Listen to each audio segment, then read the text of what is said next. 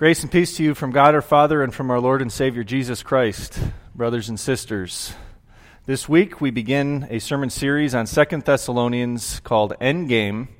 And if you're wondering what Second Thessalonians has to do with the word endgame, we're going a, a part of the church year where churches across the world in the church season celebrate the end times, it's called, when we look forward to Jesus coming back. And it gives us great encouragement as we live our lives as Christians, sometimes wondering where God is in his presence of the hidden God in our life when he will be revealed, and he is coming very soon. The definition of end game, according to the Merriam-Webster Dictionary, Google, endgame, the final stage of a game such as chess or bridge when few pieces or cards remain. Any chess players in here? We had a couple first service. You could play online. You play people across the world online now in chess. You know what I'm talking about. If you ever played checkers, you've had an end game experience as well when there's just a couple pieces left. In football, just a couple seconds left on the clock, maybe a minute, maybe a minute and a half. The coach has to do what with his timeouts? He has to use them carefully because he's playing the end game, trying to figure out how much time is left, how much time he can get for his team when they get the ball back to win the game. In politics, there's an end game coming Tuesday, right? Politicians are choosing. I just saw somebody go, oh, finally. There's an end game coming when politicians today, tomorrow, Monday are choosing which states to be in and which states they say, I'm conceding. They're playing the end game.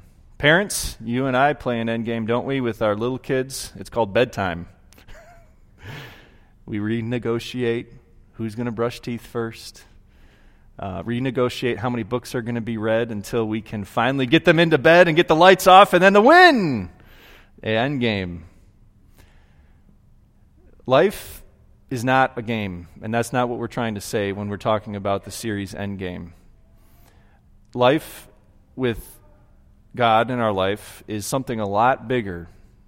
Um, but this world that we live in is so secular, and there's this growing um, uh, anti God feeling among many, many in the world that we as believers recognize how small it sometimes seems and how vulnerable we are to the attacks of the outside. And we wonder sometimes in our heart, just like the Thessalonians are wondering, what God's plan is for the end. What is God's end game? And so, for the next four weeks, you're going to hear from one of the four Holy Word pastors about Second Thessalonians and how God is playing out his game at the end of the world until he comes back. What our attitude should be, how we have hope, what God's plan is, what God's end game is. Okay? Today, we deal with the question as we live in this end game scenario is God just? Um, very often, it doesn't seem like He's just because there's times in life when believers or people that put their hope in Christ uh, actually are penalized for that. And it hurts.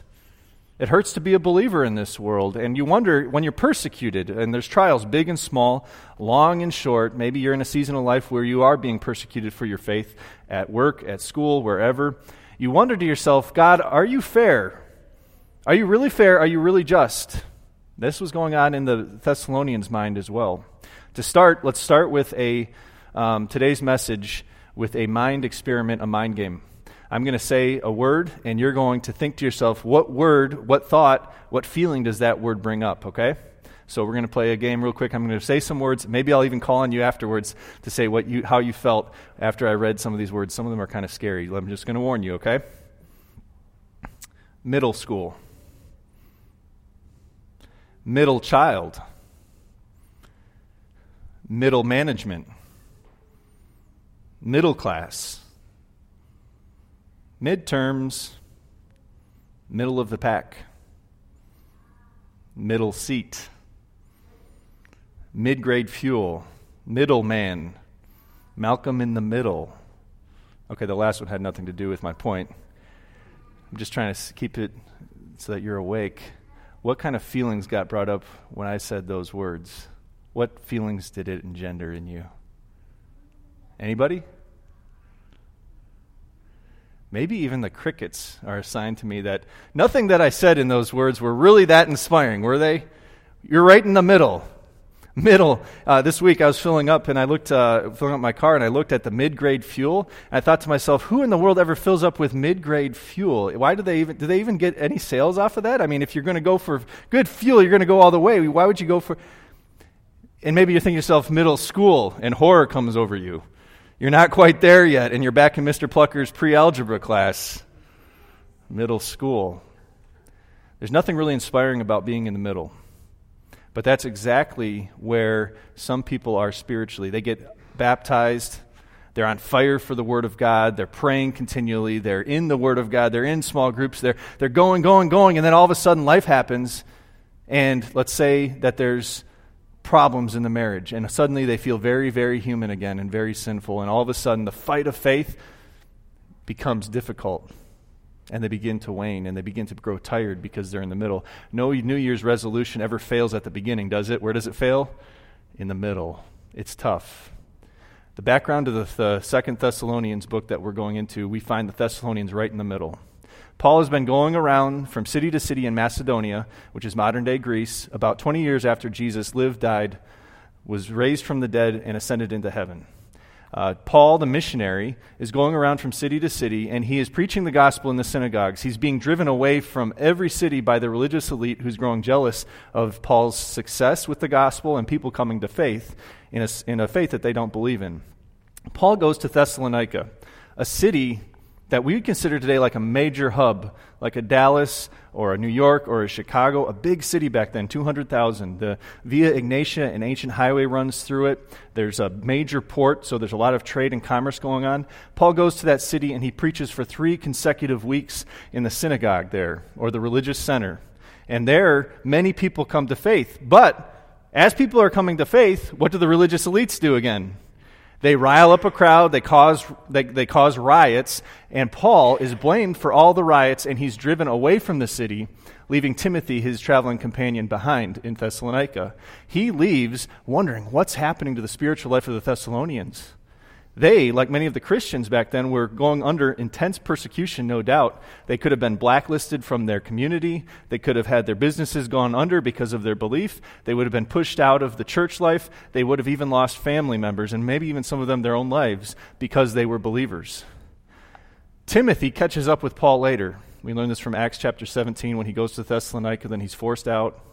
He comes to Paul later, and he gives this report about the Thessalonians, and he says this The Thessalonians aren't wilting underneath the pressure. In fact, the Thessalonians, he says to Paul, are thriving. The pressure that's being put on them, the trials, the temptations to give up the faith, they're causing the gospel to explode even more. And Paul is encouraged. And so he writes back to the Thessalonians in 1st and 2nd Thessalonians, encouraging them with two things. Number one, he says, keep going in your faith. God is faithful and He is with you and He's not going to give up on you. And number two, he says, God is coming back. That's why we call this End Game series End Game. God is coming back and He's going to make everything that's wrong right again. And you're going to know and see, he says, at the end of your life and at the end of time, that it was worth the fight all along. They're asking themselves, is everything fair? And Paul's addressing that in first 2 Thessalonians chapter 1 in verses 3 to 7. In fact, on the upper right hand corner of page 9, it should say 2 Thessalonians 1 3 to 7 instead of 5 to 10. Part 1 God's grace in the middle. Remember the question that we're asking Is God just? They're wondering that. They're in the middle, in an awkward position. And here, verse 3 says, We, Paul and his traveling companions, the missionaries, ought always to thank God for you, the Thessalonians, brothers and sisters, and rightly so because your faith is growing more and more and the love of the love all of you have for one another is increasing. Therefore among god's churches we boast about your perseverance and faith in all the persecutions and trials you are enduring. Now normally persecutions and trials cause us to do two things. What, are, what does it cause us to do?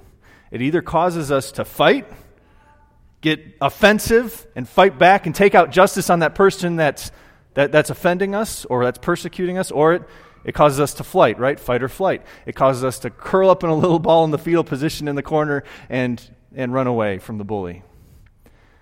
As believers, we learn from 2 Thessalonians chapter 1 that neither is true when you have God and Jesus in your life during the trials and persecutions. You don't run away and you don't fight back. Instead, do you see what's happening here? Three things. First of all, Paul says, faith is growing. Verse 3. The more that they're being persecuted, the more that their faith in God is growing in Him, and they're growing stronger and stronger in the belief that God is there and God is with them through it all. Number two, their love is increasing. In fact, Paul says that he's bragging to all the churches around Macedonia. And he's saying, look, as they're going through that trial, as they're losing their homes, as they're losing their businesses, as they're being persecuted, the love is actually expanding more and more. In other words, their capacity for love for other people is growing. And we know that in the early Christian church from Acts chapter 2, that they met daily in homes of each other, that in the persecution they were at each other's doorsteps, helping each other out, selling their goods, and giving towards one another. And number three, believers endure. You saw it right there. He says, through the um, persecutions and trials you are enduring. You might be saying, well, that's great, and that's true for the Thessalonians, but is God doing that in my life? I want to use an example and use Jonah. Jonah and the fish, right? At the beginning of that story of Jonah and the fish, what does God call Jonah to do? Say it. What does he call Jonah to do at the very beginning? Go to Nineveh, right? Nineveh, good or bad? Bad. I get a thumbs down. Okay. Ninevites, bad. Ninevites are the enemies of Israel. Ninevites are the ones that would attack Israel and, and be at war with Israel. Ninevites are bad. And God says, I want you, Jonah, to go to the Ninevites. I want you to go into the city and preach the gospel. What does Jonah do? Does he go to Nineveh? No, he runs, some theologians think, he was headed on a ship that was going 2,000 miles in the opposite direction of where God wanted him. A self inflicted faith wound. That's what I call that. Where does Jonah find himself halfway through the trip? In the belly of a fish, just where God wanted him. There was a trial that he was going through, a self inflicted trial, maybe that you've gone through and you've run away from in the past, and you found yourself at the bottom of that fish too. Do you know what God does with Jonah on the bottom of the, the, the, the fish? Do you know what he does through him, with him? He calls him to prayer. And in Jonah chapter 2, Jonah's faith grows closer to God because he realizes that he's lost everything without God. And he cries out to God in Jonah chapter 2, verse 1, a beautiful prayer that you can read this week for your devotion too. And he says this From the bottom of the fish, Jonah cried out to God, his Lord. His faith was growing after he hit rock bottom from a self inflicted faith wound. His faith was growing more and more. And at the end of chapter 2, he is called out to God, and God rescues him. Number two, Jonah's faith through that trial of going to the Ninevites would increase. How? We think at the beginning of the story, we say, well, he didn't go to the Ninevites because he was afraid of them, right? We learn at the end of the story, that's not true. He wasn't afraid of the Ninevites. Do you know what he was afraid of, really? Do you remember?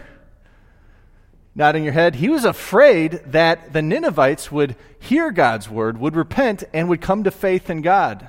In other words, he was his capacity for love for the Ninevites was so small that he didn't see God's great vision. Like God said at the end of the book, he said to Jonah, he said, "Is not my love is not this city that is Nineveh, this great city, worthy of my love?" In Jonah's heart it wasn't. But God wanted to use this trial to increase his capacity for love to the unlovable, the Ninevites. And number three, God made Jonah endure. Not only did he bring him out of the belly of the fish, little known fact at the end of the story, Jonah's not in water, he's under the sun. And he's getting sunburned, he's getting scorched. And do you know what God does for him? He grows a vine over his head to give him shade and give him relief. God is faithful, even to the faithless, and he will make you endure, and he will be there to help you endure. So, as you go through your trial, think about your trial right now, whatever it is. If it's recovering from a self inflicted wound like Jonah, or whether it's your faith that you're living out that's being persecuted in the public square or in the private home, your faith is growing, your love is increasing, and God will endure with you, and He will make you endure. That's an encouragement for believers. God's grace in the middle. It's okay to be in the middle. It's okay to be persecuted in the middle because God is at work the whole time. Interesting thing is, is that answers the question that we asked at the very beginning: Is God just? Does God repay sinners for what they're owed? Is God fair? Paul says in the next couple verses, yes. Look on to the next couple verses. Verse 5 says, All this is evidence that God's judgment is right and as a result, you will be counted worthy of the kingdom of God for which you are suffering. God is just. He will pay back trouble to those who trouble you and give relief to you who are troubled, and to us as well. This will happen when the Lord Jesus is revealed from heaven in blazing fire with his powerful angels. What is he talking about here? When he says all this is evidence, he's taking you and me into the courtroom on the last day. The last day is what verse 7 says the day that Jesus is revealed from heaven in blazing fire with his powerful angels. He's taking us to that courtroom scene. And he's saying, Dan, here you are before God, and the evidence is all in front of him, God. God's going to judge you by your evidence, and here is the evidence. When Paul says in verse 5, all this is evidence, he's referring back to those verses just before this, and he's saying this. He's saying, in the middle, life in the middle, God looks down at that life and he saw some things. He saw exhibit A, your faith exists and it's growing. He saw B, exhibit B, that your love is increasing. And he sees C, that believers and you endured through it all and you made it to the end. And then God says this this is the verdict. After he looks at exhibit A, B, and C, he says, You're counted worthy of the kingdom of God. And that's God's end plan. Now, I have a problem with that. Do you? Because the only thing that God included in that courtroom were exhibit A, B, and C, and everything looks right. But did you know that God has access to all of my emails? And did you know that God knows every disgusting thing that Pastor Dan said on a mic? And there's, there's not one corner of my life that God doesn't know about, public or private, if it gets leaked or if it doesn't get leaked. And the same is true for you. And you scratch your head and you wonder on that last day God, A, B, and C, love increasing, faith enduring. But what happened to the rest? Where is the rest? Is this some sort of game? Where's the fallout going to be? Is God just or is he just forgetful? The answer is at the cross of Jesus. This is the beautiful thing about that courtroom because you're not alone in that courtroom. You're there with a Savior who lived 2,000 years ago, Jesus Christ of Nazareth, who was born and lived a life just like you and me, except every time that he was tempted, he didn't give in. His faith was perfect towards God and towards his neighbor. His love increased perfectly. He raised men off of mats. He called corpses out of tombs. He ate with sinners and tax collectors. His love towards the Ninevites was perfect, you could say, where your and my love is imperfect. Jesus was perfectly enduring the cross all the way to the cross, where he, even though innocent, was put to death in our place, in your place, in Pastor Dan's place. And so, at the very same Jesus that died on the cross, that took away all of the sins and all of the iniquities and all of the tapes and all of the microphones, was the same one at the courtroom there's a couple passages that the Bible gives us about what Jesus' life means in the end on that last day. One of them came 500 years before Jesus. Isaiah said this.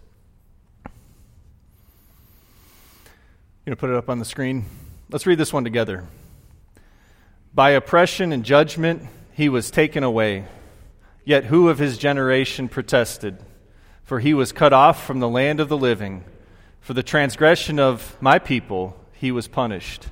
There, right there, you see that he was punished for the transgression of my people. Who is God's people? You. On the last day, you have Jesus in the courtroom, and there's no way that God can see, know that there's anything against you because it was all taken away. Isaiah said so. And Paul said so. The same author of Second Thessalonians wrote Second Corinthians. Let's go to the next verse. He said this about what Jesus um, perfect life, innocent death in our place really means in our life. Here it is. Let's read it together. God was reconciling the world to himself in Christ, not counting people's sins against them. And he has committed to us the message of reconciliation. Reconciliation is bringing somebody back into a relationship. God has brought you back into a relationship. So all he sees is exhibit A, B, and C, and none of the rest. Um, I got this question uh, a while back. It was in a Connect group. Uh, the question was this At the end of time, when Jesus comes back, is there going to be like a big screen TV for the whole world to see? And God's going to turn on the recording of my life, and every moment of my life, good and bad and ugly and disgusting, is going to be put on the screen for all the world to see. Has anybody ever thought about that question before? I have. It bothered me for a long, long time.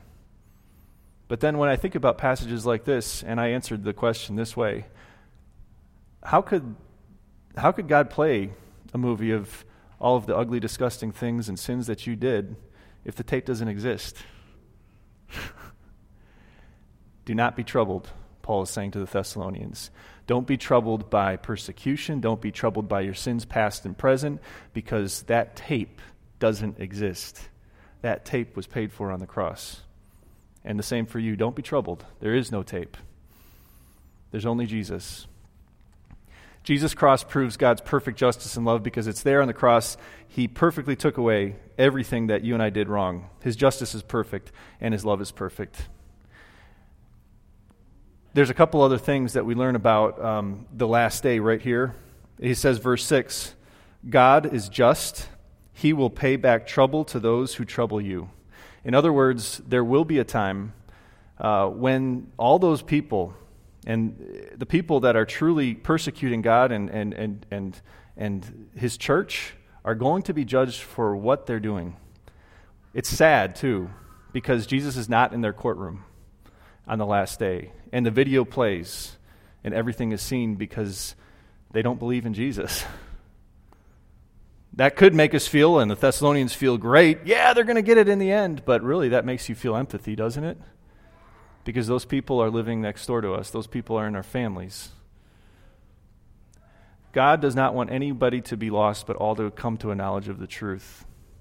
And He offers relief to them as well. And so He's given us a time of grace. Some of us 50, 60, 70, 80, 90 years, some of us less to come to faith and to bring the message, to interfere in the life of the unbeliever, to interfere in their life, and to tell them about what Jesus and what Jesus in their courtroom really means. God will give you relief, but there's something in the middle that you and I are going to go through. He says it this way He says, You will be counted worthy of the kingdom of God, like we are in Jesus. This is verse 5 for which you are suffering. In other words, there's going to be suffering attached to your faith and to your belief. Uh, easiest way to illustrate, illustrate this is thinking back to my days uh, playing high school football. Any high school football players in here? You might remember summer um, preseason conditioning. Do you remember this? Maybe?